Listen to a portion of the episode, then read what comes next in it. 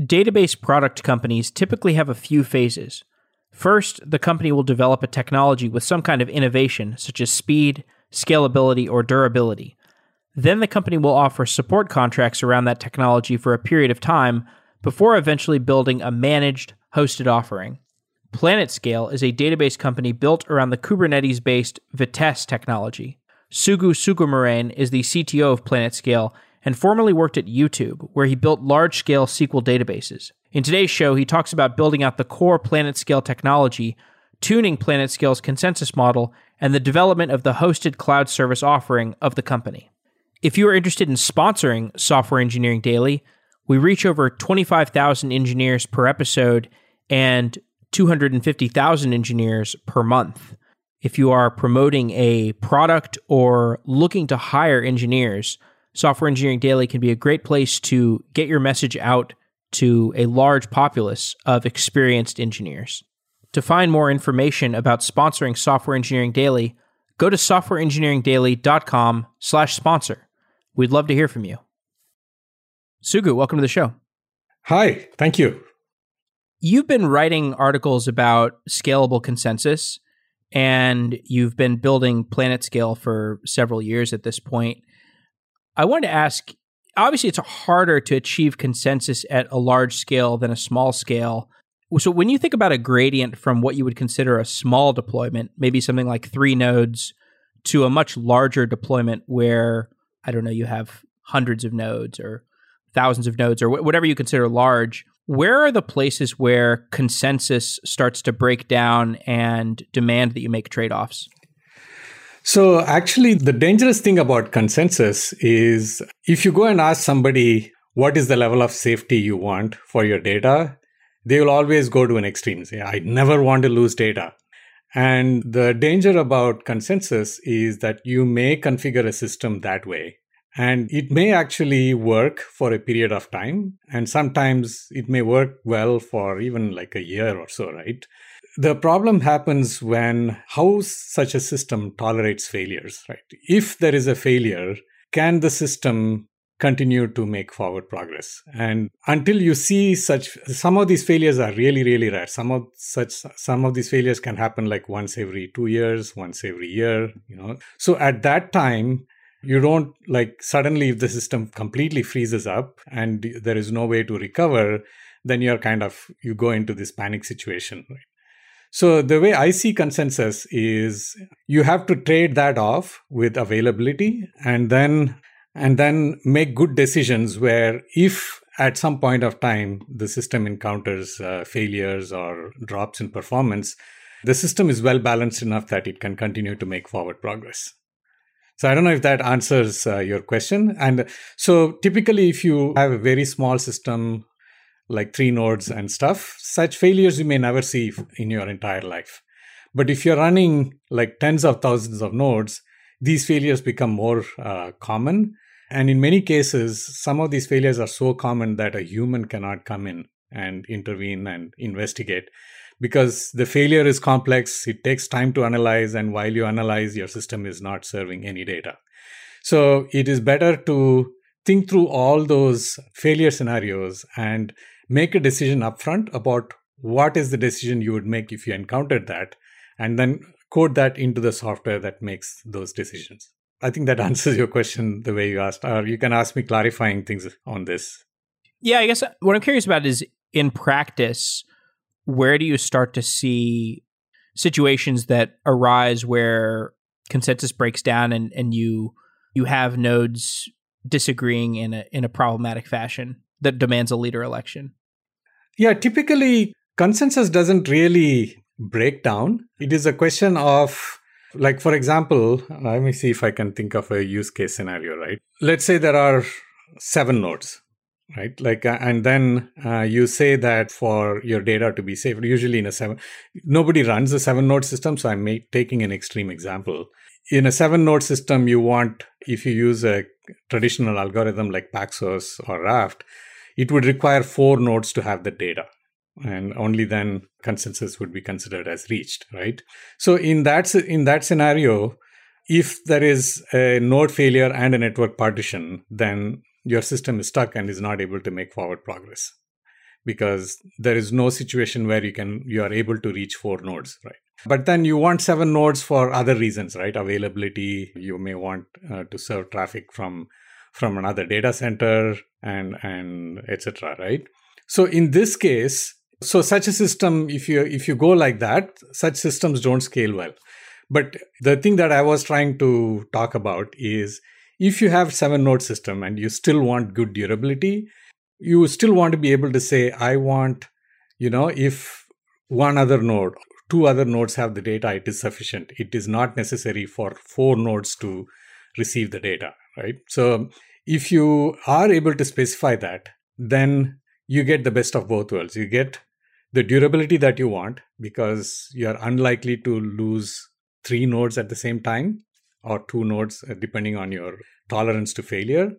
And at the same time you can add more nodes to the system uh, to satisfy other things that you need from the system right? Like availability scalability etc so what i was trying to do is decouple the durability requirements from the number of nodes that are that you would want to run in a system where you want to increase the number of nodes for other reasons. So that's kind of what i was driving at in those blog posts. What was the impetus for writing those blog posts?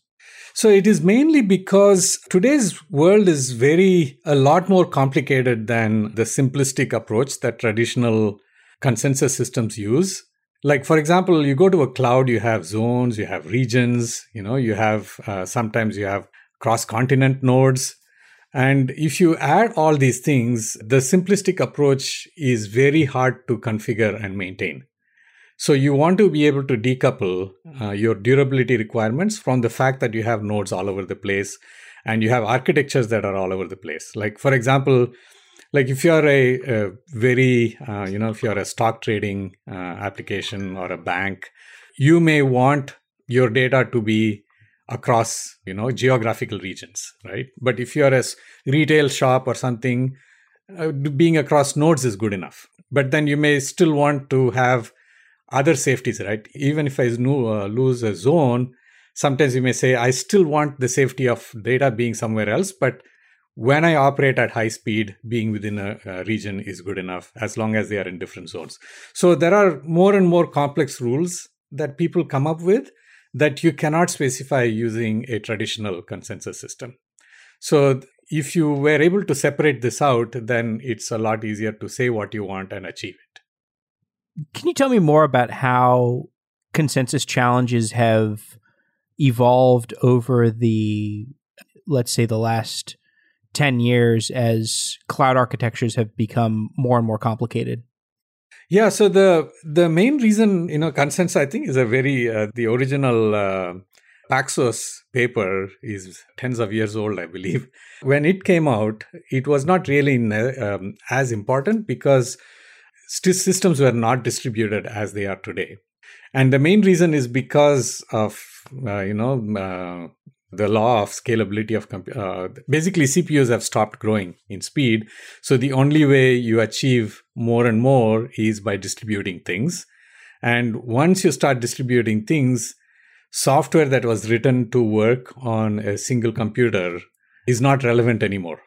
So now you want software to work with other pieces. You want to split your software into smaller pieces put them on different computers and have them talk to each other and when this started happening, suddenly consensus became the theoretical foundation to solve some very difficult problems about how these software pieces you know, keep consistent, keep their data consistent with each other. So it's only going to get more and more important, and there's going to be more and more demands on more flexible systems, I believe.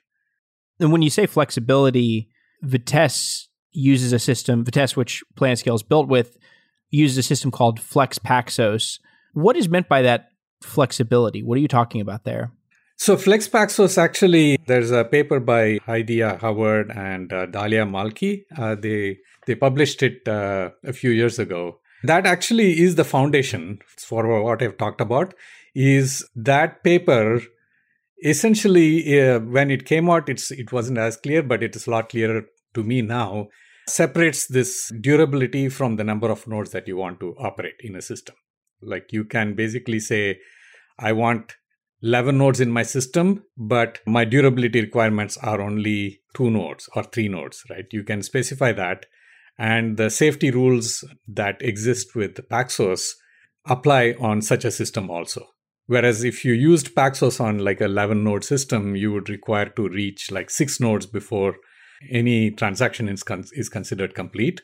Whereas if you used Flex Paxos, you can continue to operate with the same safety using uh, just like being able to reach three nodes when you save your data.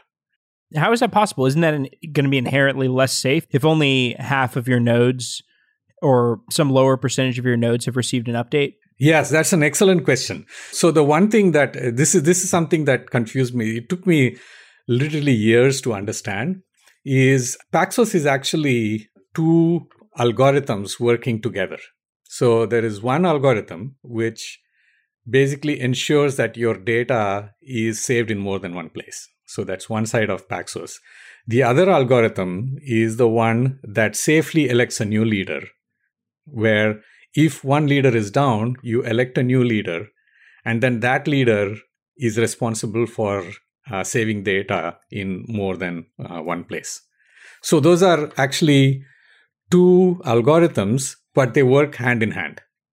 And if you look at live systems uh, that run at high QPS, you do the first part at really, really high QPS.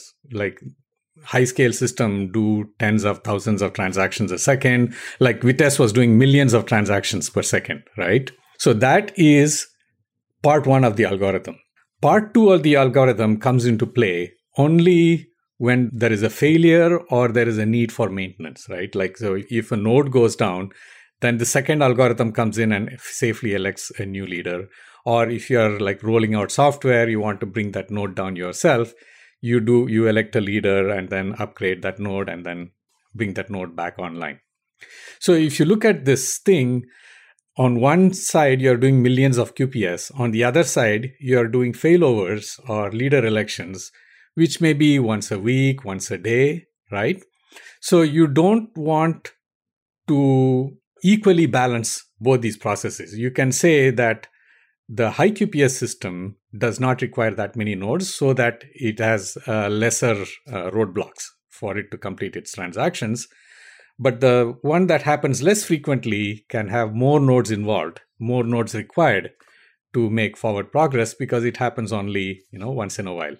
So that is essentially what FlexPaxos allows you to do is balance this out where the high QPS system needs only two or three nodes, but the failover requires a lot more. Like uh, in a three node system, the failover for 11 node, uh, sorry, in a in 11 node system, if you say three nodes are required for consensus, then you need 11 minus 3, which is 8 plus 1, 9 nodes to perform a successful failover. Uh, does that make sense? Yes, it does. And so to be clear, the issue with a more rigid Paxos is that you're just going to have higher latency when you have a leader a leader election. So, given that network is very flaky, right? So, network doesn't have uh, network performance is not predictable. There are like automatic backoffs. There's uh, all kinds of things built into TCP/IP. So uh, you cannot always expect the network to have consistent performance. And the more communication you add between nodes, the higher you would see in terms of effective latency on the front, on the client side, right? So if one node has to talk to only two nodes, and if at that time, like let's say the network you know blips once every second, right? You are less likely to see that one second, that every one second blip if you have to reach only two nodes versus if you have to reach six nodes, you'll see that blip a lot more often. And which effectively translates into performance degradation on the client side.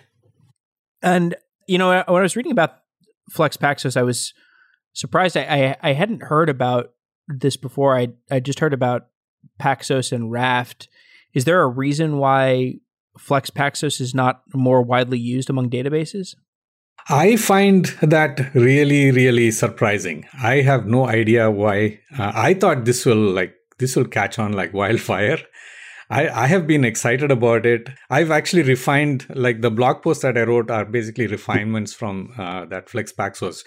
We are we are going to we are doing this in Vitess because and the Vitess community re- is pretty excited about this. But I don't know why others have not taken this on. I feel like systems would be a lot more stable. You can achieve better availability if you used Flex Paxos but I don't fully understand why it has not caught on yet.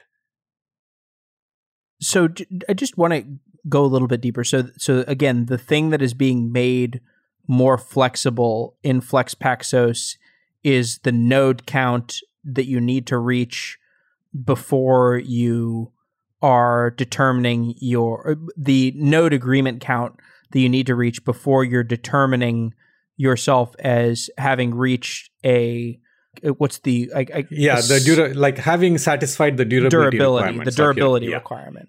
Durability uh, i guess the, the definition here is that a, uh, you're not going to lose data. Is that correct? Correct correct. Or the more accurate way to state it is a system can to- uh, like uh, can tolerate up to these many node failures before losing data so if you say three nodes and then more like even within Google, you're not, uh, Google doesn't expect three nodes to be lost at the same time. They say you can lose up to two nodes. So they have this n plus two rule. So typically you set some limit that is reasonable. And for all practical purposes, those limits almost never happen in real life. How do you test a consensus protocol? Do you have some dedicated automated tests to simulating failures? So there is actually, I forget the name. Uh, there is a theoretical, I think it's called TAL or something. There is actually there's actually a way, like a formal way to test and verify that consensus is accurate but i don't know I, I, haven't used that system what we plan to do is we we have um, for vitess we are pretty confident about all the corner cases that uh, we believe need to be covered. This system is actually under development as we speak, and we are writing tests to specifically recreate each and every one of those failures to make sure that the system handles those failures correctly. So I think of the uh, work on consensus algorithms as fundamental to what PlanetScale was initially what I understood PlanetScale initially was built around, which is just raw database scalability. I feel like the company has progressed to a point where now you're moving towards uh, database usability beyond just database scalability. Do you have like separate teams within the company, like some some of which that are focused on core engineering of the database, making it uh, fixing up edge cases and potential problems, working on Vitess, and then other teams that are working on some of the higher level functionality? Yeah, absolutely. And it is necessary because each of these stacks is so deep that it is not possible for a single engineer to understand and grasp and solve everything. So we actually have specialized many uh, multiple specializations within PlanetScale. Like even uh, even within Vitess, there are specializations. There is a team that does query serving. There's a team that works on materialization, and there's another team that works on uh, cluster management. And this is part of cluster management consensus. And then beyond Vitess, we have a team that works on um, orchestration like being able to you know uh, roll out all these Vitess nodes and managing them which is based on kubernetes. And then we have uh, probably two other teams one focused on writing the front end application and another team on uh, you know, design and ux and those areas. So yeah it's multiple teams and multiple areas of uh, specialization.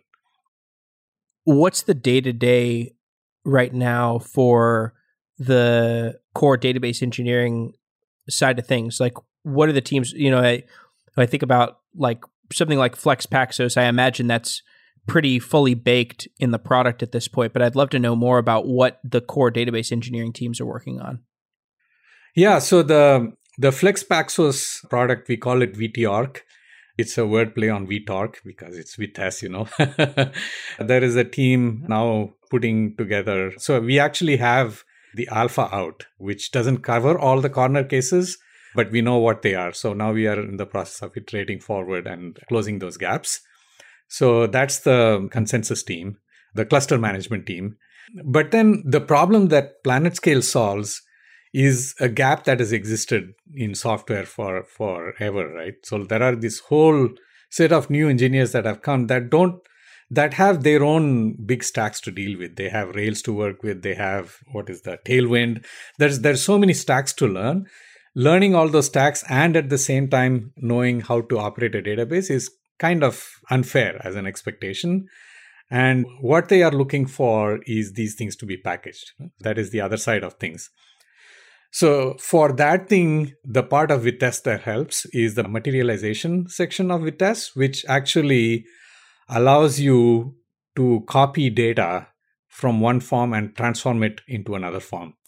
So that core product of Vitess is used for like one of PlanetScale's signature feature, which is uh, uh, schema deployments. And then uh, that same thing is also now used for doing safe automatic imports from an external database. So if I'm already running on MySQL myself or on RDS and want to import that data into PlanetScale, you just click a button and all the data is safely imported for you. And then you can also revert it because we can actually reverse that replication back to the source. So we have all those cool features that we have built, which is the built on the core materialization feature, which we call vReplication in Vitess. So that's the second team. And there's a third team, which just makes sure that more and more queries work and that they work better because Vitess is a sharded system. And some queries that would trivially work on a single instance, my instance MySQL are a lot harder to make work in a system that is sharded.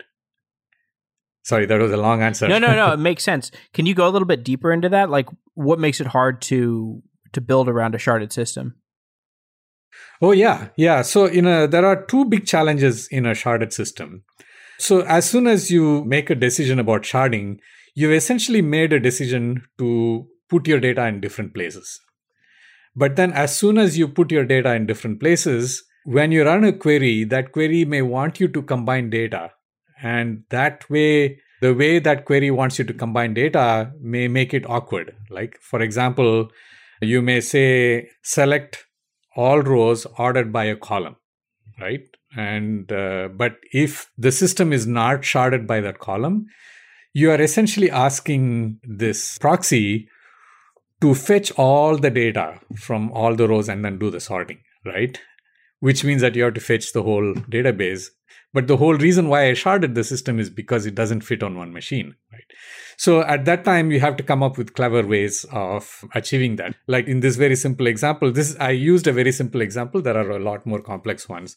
What we do is we actually ask each shard to return the rows in that order, and then we we merge the results as they come and give you an ordered version on the front end.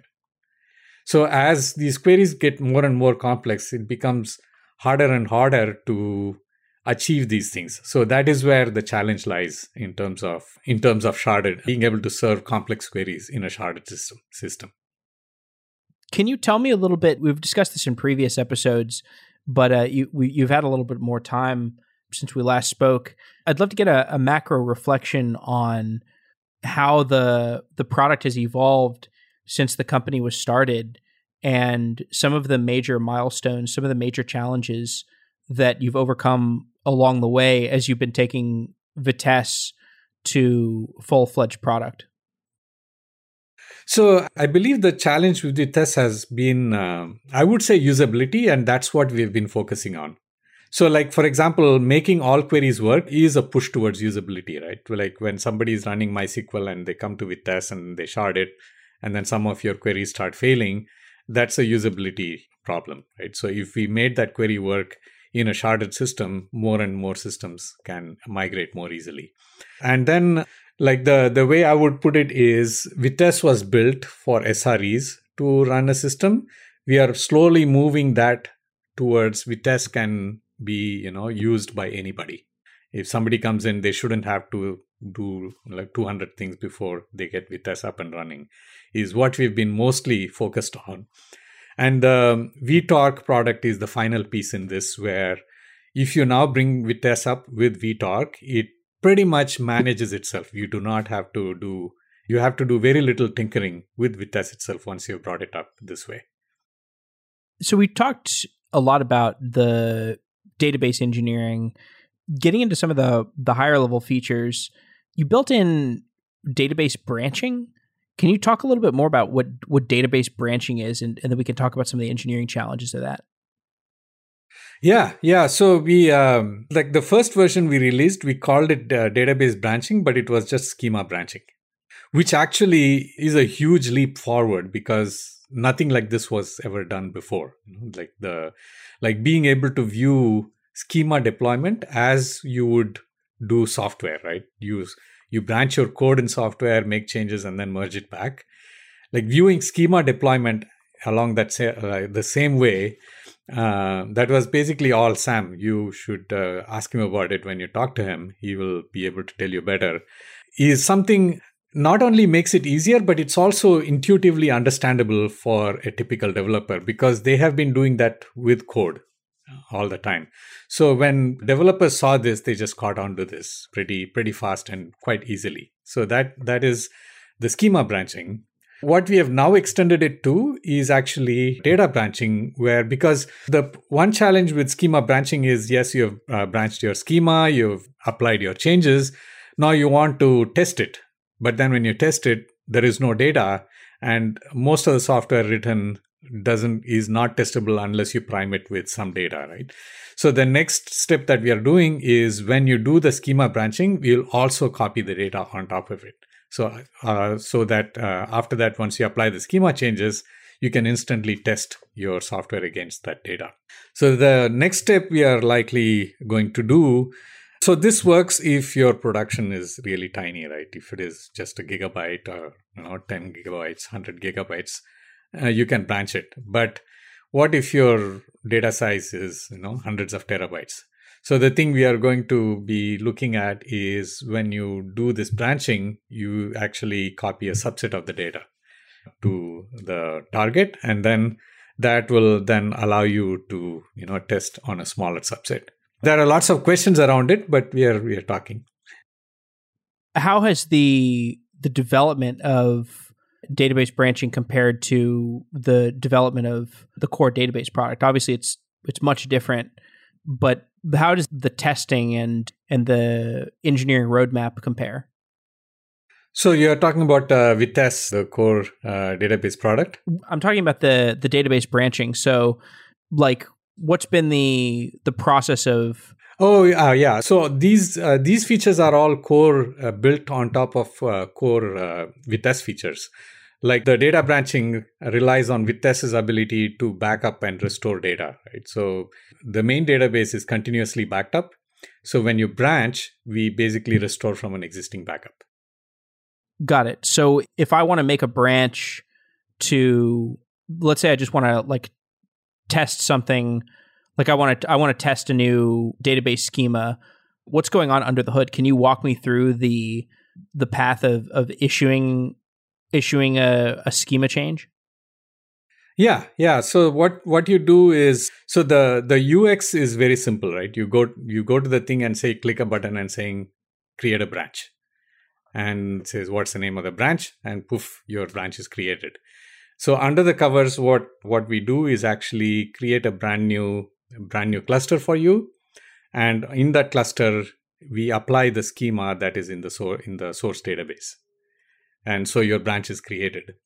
If you have requested a data branch, then we also find the latest backup for from that cluster and then restore it from there. So then your branch is created. After that, what you do is you apply your schema change when you apply your schema change, we have this new cool uh, schema that we call online DDL. There are uh, many talks by Shlomi uh, about it. He's one of the developers behind it. And what that uses is Vitess's uh, vReplication feature to apply your schema change without downtime. So even if there is a lot of data, it doesn't do any locking. Everything is done asynchronously, and the switchover is is atomic and almost instant. So uh, the front end never notices that the schema has changed. So when you apply your schema change, that schema change takes place and then you test your software. Then after you tested your, your software, you say, I want to merge this back into the main database. And then that time a new workflow that is initiated, which actually compares your schema against the source schema, finds out what is the diff, and then says, oh, this is the diff that you are going to apply uh, to the source and then goes through an approval process. And after the approval process goes through, you click a button, and the same online DDL process now runs on your source uh, database and performs the schema update. So, how does this compare to a, a schema migration that within a, a, database system that may not have this kind of database branching feature? Like, w- why is database branching make for more safe migrations? So the one additional safety that we are adding now is which really really makes it safe is we are now going to publish a feature I, I, actually it may already be out which is the ability to revert your schema change so if you perform a schema change and you realize oh god something broke somebody forgot to change their code and stuff like that, you can instantly revert that change. So I can talk about that later. But the reason why schema has been so if you go and ask any developer why, like many developers go uh, avoid you know, using a relational database. And if you go and ask them why they do it, is because you know i don't want to face another schema migration is almost a universal thing that every developer would say about a relational database and the reason is because the process is actually completely haphazard and not organized. You know, like typically what, what a developer would do is, oh, I want to add a column. Like, okay, where do I do it? I don't even have a testing database. Uh, many organizations have this staging database. It's a common database that everybody uses for testing. So I just go and make that change in that database. And as soon as I make that, I break somebody else because they are also sharing that same database with you, right? So that is nightmare number one. Let's say you've gone through all that, and then uh, you then go uh, want to apply deploy the schema into your production, and then you now have to go. Essentially, every developer would say, "Now I have to go deal with the DBAs because they are going to, you know, throw a tantrum about deploying schema changes." because they have five other schema changes lined up that they have to deploy because DBAs typically deploy schema changes into your production and the DBAs are under the gun for not breaking production. So they have to review the schema change. They don't know why the schema changes are coming. So the way they do it is they slow it down for you because they don't want to make too many changes into production at the same time. So you are now behind a queue of a DBA that has to review your code, your schema change to review that it is okay, right? And then when the schema is deployed in production, that can have issues like table can get locked for an extended period of time during which there is software downtime right? So that is another problem with schema changes. So all these changes kind of add up into a very big hurdle that developers have to cross to make schema changes to the extent that pretty much developers says you know if i can just do this feature without a schema change i would try to do that. So they they start taking shortcuts you know trying to say you know maybe i can cram my data into this blob you know, because changing the schema i have to go through this huge process. So there are things that developers do to avoid schema changes because of these hurdles. And essentially what we have done is remove these hurdles and which allows you to be more creative about you know how you want your data to be uh, laid out. That's great. So at this point, we've talked about features of the database itself, and I'd love to talk now about getting PlanetScale to a place where you can have a managed cloud product. I've interviewed a lot of database companies, and and this is frequently something that, that's that's quite difficult. It's a mandatory phase of your product development as a database company where you have to build a managed cloud product where somebody can just spin up a remote instance and it's managed by the company. What was the process for for building a, a managed cloud product? Like, how difficult was it? So the actually the challenging part is that the minimum requirement for a viable database product is very very high. There is a huge amount of plumbing observability, automation that like and also on the front end side you have to add you know authentication security. So all these what i would call static requirements for any product to be viable had to be built. That was the biggest challenge for us getting all that built up and to the extent that people can come in and trust the product to be uh, usable. Now that we've built all that on top of this now we can build really beautiful and attractive features I was looking at the architecture for a deployed PlanetScale instance. Can you tell me what were some of the, I guess, the learnings that you or the insights you had as you were designing a deployment of a of a particular PlanetScale instance? So, like, how did you decide how to do backups and how to do observability on a single instance, and and then we could talk about how to manage those instances at scale. Yeah, so a lot of this experience came from the automation that we built at YouTube for Vitess. The biggest pieces are being able to uh, write code that typically humans do otherwise in a regular system, right? Like, for example, Slack runs Vitess. But in Slack, you don't create a database every day. In Slack, there's like, you know, N databases and people uh, live with those databases. But then when we built PlanetScale, we had to create and drop databases all the time because know, users come in and say, oh, spin up an instance. No, you have to create a database for it. So that is kind of the challenge that uh, we had to face in PlanetScale. And fortunately, all the work that we did, we did in YouTube uh, that we pushed into Vitess came in really, really handy for this type of automation. I'm trying to see if there is uh, something more specific that I can talk about. The testing of this was was the hard part, mainly because this was not something that has been done before, even with Vitess, right? Like bringing up and bringing down thousands of databases you know, per day is not something that people do normally. So doing those things was uh, was pretty interesting. Did you build cloud specific deployment setups? Like, do you, on, uh, do you have a Google Cloud version that uses uh, Google Kubernetes engine and Amazon version that uses AKS? Did you have more generic? So the core product is generic. The core product actually can run on Google Cloud or Amazon, but the currently the PlanetScale features are all on AWS. The the branching and and those features are currently only on AWS. Gotcha. But the like you uh, we can we are capable of bringing up clusters, just uh, PlanetScale clusters in Google Cloud if needed. Do your customers typically want to use the managed cloud product or do they like to manage it on their own cloud resources so they have finer grained control? They definitely want us to manage. Some of them are willing to do shared credentials where we use their credentials to manage the software but they definitely at least the predominant most of the customers definitely want us to manage the product.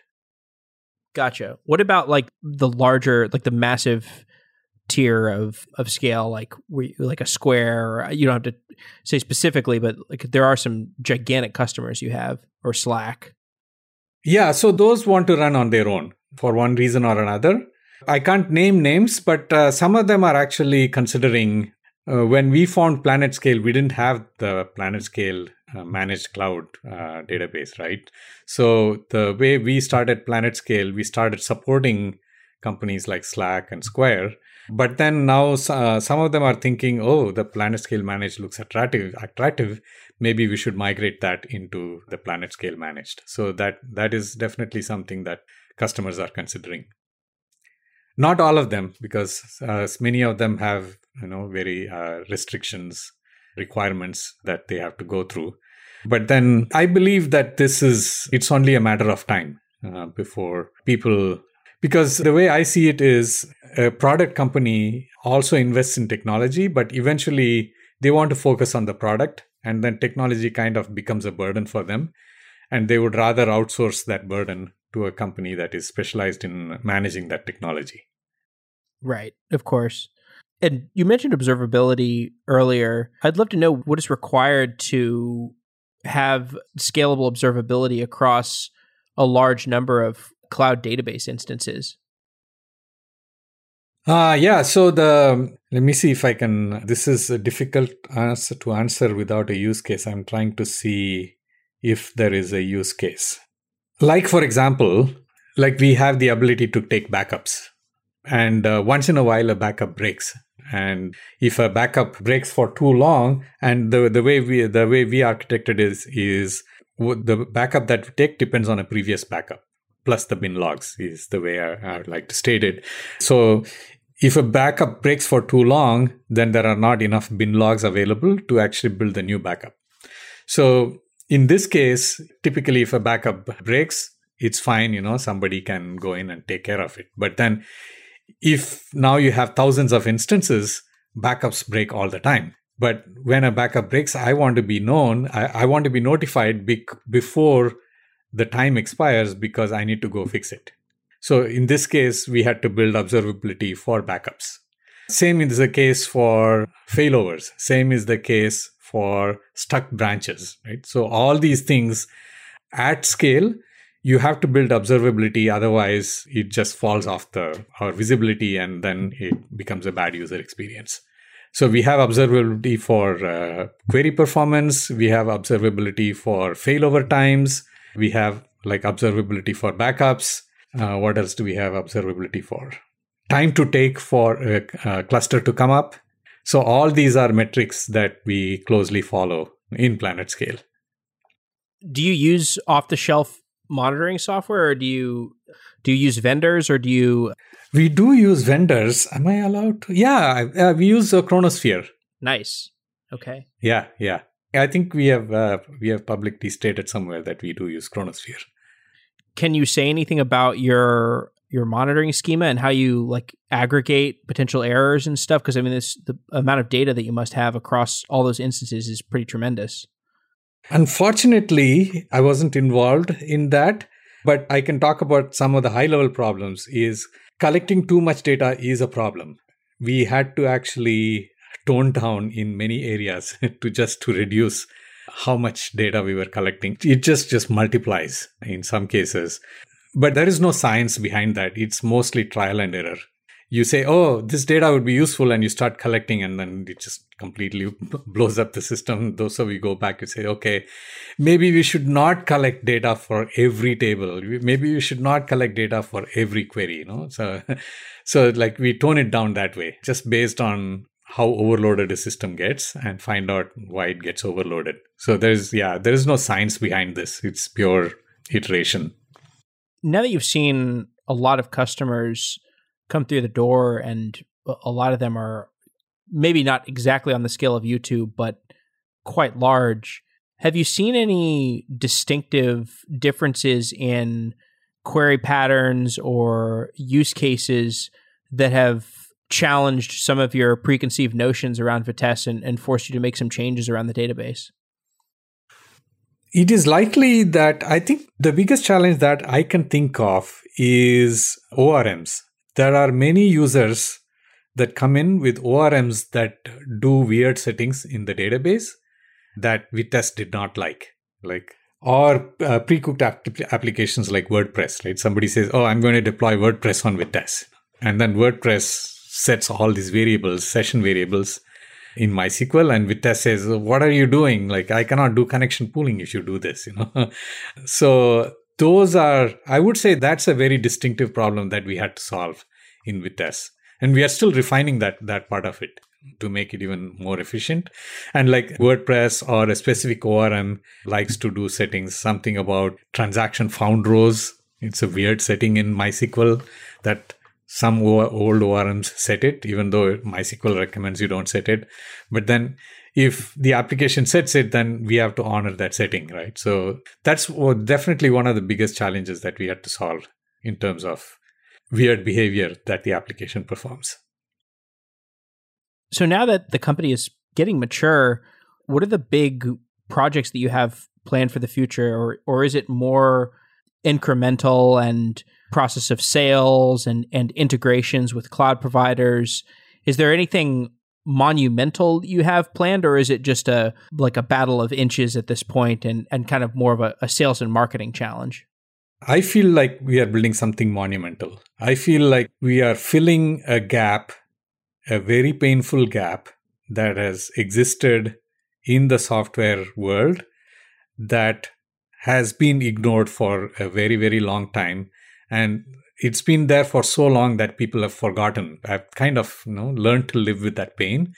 And I feel like we are now finally solving that problem, which is the high level way I would describe it is the ease with which you refactor code.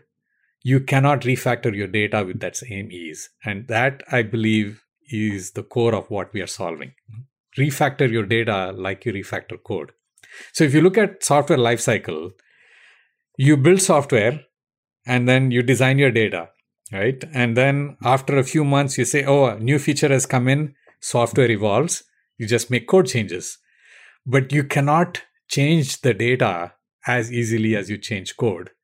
And what we want to enable is the ability to refactor the data along with the code so that your data structure is remains in sync with your code structure, right? So this impedance mismatch, as I would call it, makes your software grow faster and bigger. And eventually, the fact that your data has remained the way it is starts to hold back the forward progress of your software. But if you are able to refactor your data just as you would refactor your code, eventually, then your software can continue to grow much faster and will not eventually get held back by the fact that your data is organized a certain way. So the way I see it is like the schema migration is our first step, right?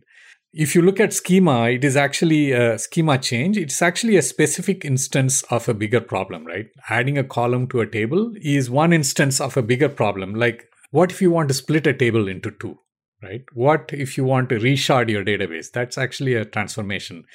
What if you want, let's say, uh, reshard a table different way, right? So all these are valid changes that you want to perform in order to keep your data up to date with your software. And I believe this is what PlanetScale is solving at the core. And it is life changing, in my opinion. Awesome. Well, Sugu, thank you so much for coming back on the show. It's always a pleasure to talk to you. Thank you very much.